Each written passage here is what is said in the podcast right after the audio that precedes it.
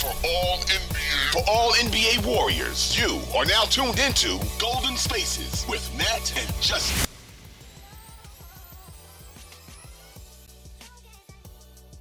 Okay, so Dubs are 39 and 37. I think the Suns did win last night. Um, so we can take, a, I guess, a quick look at the standings, but it's it's looking like, you know, they definitely hurt their chances of, of jumping up to four. What do you, what, what are your, what's your opinion on the whole thing? Like, because I've I've remained steady on like six is kind of the preferred for me, right? And um, the way I'm looking at it, it's like, okay, if we get four, that would be nice, but it would be even nicer if we get four and the Clippers get five, right? And then the Suns get six or something like that. So it's like you kind of avoid seeing KD in the first round, um, and the and the mm-hmm. Clippers will be injured without home court. So I think even without Wiggins, you're you you feel pretty good about your, you know, going into that series. Um, how do you feel about the whole thing? Like, are you are you team six seed or you know, is it just like get out of the play in and you're you're fine wherever you land or what? Yeah, I'm with you that, you know, I think priority one is just you have to get out of the play in. You know, we've seen these teams like obviously the Lakers have been surging recently. Um, you know, lost a game that they really shouldn't have today to Chicago, but they're going to figure things out with LeBron getting back into the fold. Uh, we've seen New Orleans show off some pretty dangerous games recently. You know, Brandon Ingram's on a heater. Um, the Thunder are always just talented, dangerous. You don't want to come down to like one or two games deciding the season uh, against mm-hmm. these kind of teams.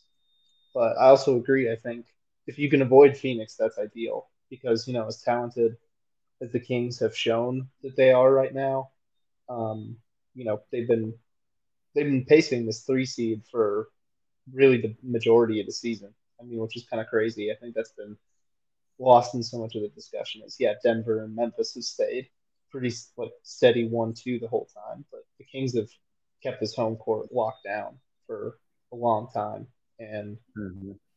they're talented, but you know they're by far the least playoff experienced franchise roster that they could possibly see uh, going into this. So I think that's what that's what I think the Warriors are focused on. Is you know if you can if you can get that six matchup and you can get the Kings in the first round. Yes, you don't have home court, but close enough. To Sacramento, you know, you'll get a lot of fans in there. It'll be more of a it'll be more of a forgiving away game than usual, and you can just leverage the fact that you have the most experienced playoff roster uh, going into the playoffs versus the least. I think that's just a huge advantage that the Warriors will take advantage of. For sure, and I mean, everyone knows the Kings' defense is not the best, right? So even even on top of the fact that you don't have home court, but they are still kind of like home court, it's like, well, you're not going to really struggle to score. Um, so that's also like something kind of like last year with Denver. It's like you you kind of get that tune up where at least your offense is going to get going. You you obviously have a ton of pressure put on your defense with their how good their offense is, but um, I don't think you have an issue like getting guys in the rhythm and, and stuff like that too. So I'm definitely I'm fine with them where they are right now. They just got to not drop into that into that play in range, um, which would mm-hmm. definitely not be, you know, ideal. Um, so we got we got the Pelicans next, right? They've won four in a row. I think Brandon Ingram is on a tear right now. Brandon Ingram is oh, yeah. a big a big wing, right? And we are missing our number one big wing stopper. How do you game plan, you know, for a team like like that? Like when you're pretty much small across the board in the um in the backcourt, what do you do to stop a guy like like BI going into that game? Yeah, I think this is a game where they need to experiment with a uh, potentially throwing Kuminga into the starting lineup because you know if and you know obviously we we don't really have any anything to go off, but I feel like with each passing game, it just becomes more and more likely that you're facing the possibility of no Wiggins throughout the playoffs, uh, throughout mm-hmm. the end of the season. So you have to start, I think, conditioning him to be like that number one wing stopper that you're going to have for the playoffs because there are some wings that Gary Payton can really guard up against. There's some that Klay can do a good job against, but I don't think they present the matchup difficulty that Kuminga has. Um, there was a game earlier against the Pelicans this year. I don't think they had Ingram, but he put on an insanely dominant display. To like the opponent's shooting was like one for 15 against him. he was just flying around everywhere, like contesting shots, getting deflections, blocks. Um, so I think I think that's the kind of the counter you have to go to because a guy like Ingram, he's gonna get he's gonna get to his spots when he wants to, but you need someone who's gonna stick through it, get the good contest on the shot, be willing to fight for the rebound, and you know we've seen it recently. Like his his shooting has been able to hold up, so I think you can insert him into the lineup next to Stephen Klay and feel pretty comfortable about the fact that he's not going to kill you. Uh, you know, I think I think Kerr said that he's hesitant because of spacing concerns uh, for a, a Draymond, Kuminga, Looney front court to start it. But you know, I think he sooner or later you got to experiment with that. This game might be the time. Yeah, um, I definitely agree with that. I think leaning a little bit too much into the spacing thing because depending on the team you play, Dre and Loon starting in the front court your spacing is not going to be great like anyway, mm-hmm. right? They're obviously great passers and and things like that, but when you play against a team like tonight, the Timberwolves, where they can just have they can just park Gobert in the paint and then just have other guys lock and trail, um, or a team like the Lakers who just parks Anthony Davis in the paint and then have everybody else play super aggressive on those handoffs and stuff like that, mm-hmm. then the spacing is going to be an issue anyway. So I do think you know, the Warriors' formula throughout all the years has been like just lean into the defense and let Steph and Klay figure out the offense. Um, and you know, after a performance like tonight, I think those two guys, especially, are, are definitely going to be trying to look for their offense the next game and try to, you know, get back on track and in the rhythm with their shooting. So I'm all for Kuminga um, in that starting lineup. And then, I mean, he's been shooting it pretty well, like recently, right? It's, it's low mm-hmm. volume, mm-hmm. but He's been he's been in the I want to say around in the 40s for like the past few months or something like that. Um, yeah, no, last last three months he's at like 42 percent, and he's hitting like high 40s in the mid range too. So it's been looking up there. For sure, for sure. And one thing I did notice, like this game, he's making quicker reads. Like every game, his his recognition is getting a little bit better. Um, I think he had one one play that I put on Twitter today where he he got a um you know he's in transition and they were playing two on one and, and he made a hard drive towards the middle. Taurean Prince, I believe, jumped straight towards him and he immediately kicked it out to Klay for a three. And it's like those mm-hmm. type of plays like that when you show that type of um, you know, IQ, the speed, you know, the game is slowing down for him, that type of stuff definitely should like make her trust him a little bit more um in big situations and stuff like that. And just I just don't think the Dante at the three thing is like working anymore. You know, like mm-hmm. they're just giving up a lot of size. Even though Dante is a pest, he's just giving up a lot of size, um, especially against a team like the Pelicans. That's just you know you, you got to put some more size there. So we'll we'll definitely see what what Steve does going forward.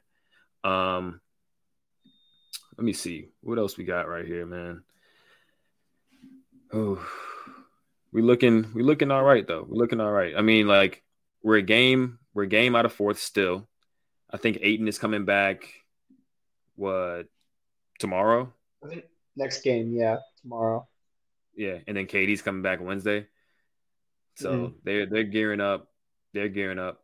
Um, how you feel about you know their their chances, I guess, against all these individual teams? Like, is there any team that that sticks out to you and and it's like, all right, this is going to be our toughest matchup. Like, how would you rank their matchups? I guess going into the playoffs, as far as like who you want to see the most, and like all the way to like who you don't want to see. I think for all the reasons I've seen before, you know, not only because it's realistic, but I think the Kings present their best matchup. Um, you know, hopefully too, if you're if you're getting to yourself to six, it's also important that you get yourself into the, you know, hopefully into the two three part of the bracket uh, you can kind of like, you know, maybe take a little advantage of seating. Like you can. I, I don't I would like I would love to see Grizzlies matchup, and I don't want to see the Nuggets early. I would rather see the Nuggets later when they're tired. Mm. We've seen that before. Um, you know, Jokic is an amazing player, but he does tend to wear down just with the load he has to shoulder in the playoffs. So, um, I I still think Sacramento is the best matchup terms of worst. I think, you know, especially given the prospect of Wiggins being out, I I I think Phoenix is probably the worst one that they could face early on because they have, I mean, one of the, best scorer we've seen in a long time in Kevin Durant. The dude's just absurd. You need a guy like Wiggins just to, you know, make him uncomfortable. And even if he's uncomfortable, he can still give you 30 and like just very endless mid range jumpers, threes, whatever. Right. Um, he can play make. We've seen Devin Booker do the same. So I think that's the thing is, you know, I think they have they have guys who can match up against them. You know, like I think Kuminga can do a great job on a bigger wing like KD, especially KD, who's less of a threat to get to the rim now. Um, and Gary Payton is tailor made to guard a guy like Devin Booker. But you know, are we gonna are we gonna see the Warriors make like the tough lineup decisions to be like, okay, we're you know we're gonna start Gary Payton and like place him on Booker and try to affect him that way, and then hope Klay can you know kind of play the three against KD and do his job there. Um, like, how do you how do you game plan around that? Um, if you're Steve mm-hmm. Kerr, and are you willing to sort of make these tougher lineup decisions uh, to defend a team like Phoenix? So that's that's why I think they're they're tough because not only the encore pressure points, but you know, kind of the pressure it puts on the coaching staff to to adjust to that kind of talent. For sure. I mean, I think I think Steve is definitely like on board with that type of stuff. We saw last year against Memphis, he was starting Gary until Gary got hurt. Um, and he's experimented with starting lineups all year this year. Um, I wouldn't put it past him to start Gary and Kuminga, to be honest, if Wiggins isn't there, mm-hmm. and then just put Dre at the five and put him on Ayton. Um, but that would be an interesting series. I, it would be fun to watch, but like I, I think definitely think they're near the top of my list as far as teams I just rather not see um, in comparison to these other teams. It would definitely be sweet to beat them though, but um, definitely got these other teams higher on the list. So um, let's move on.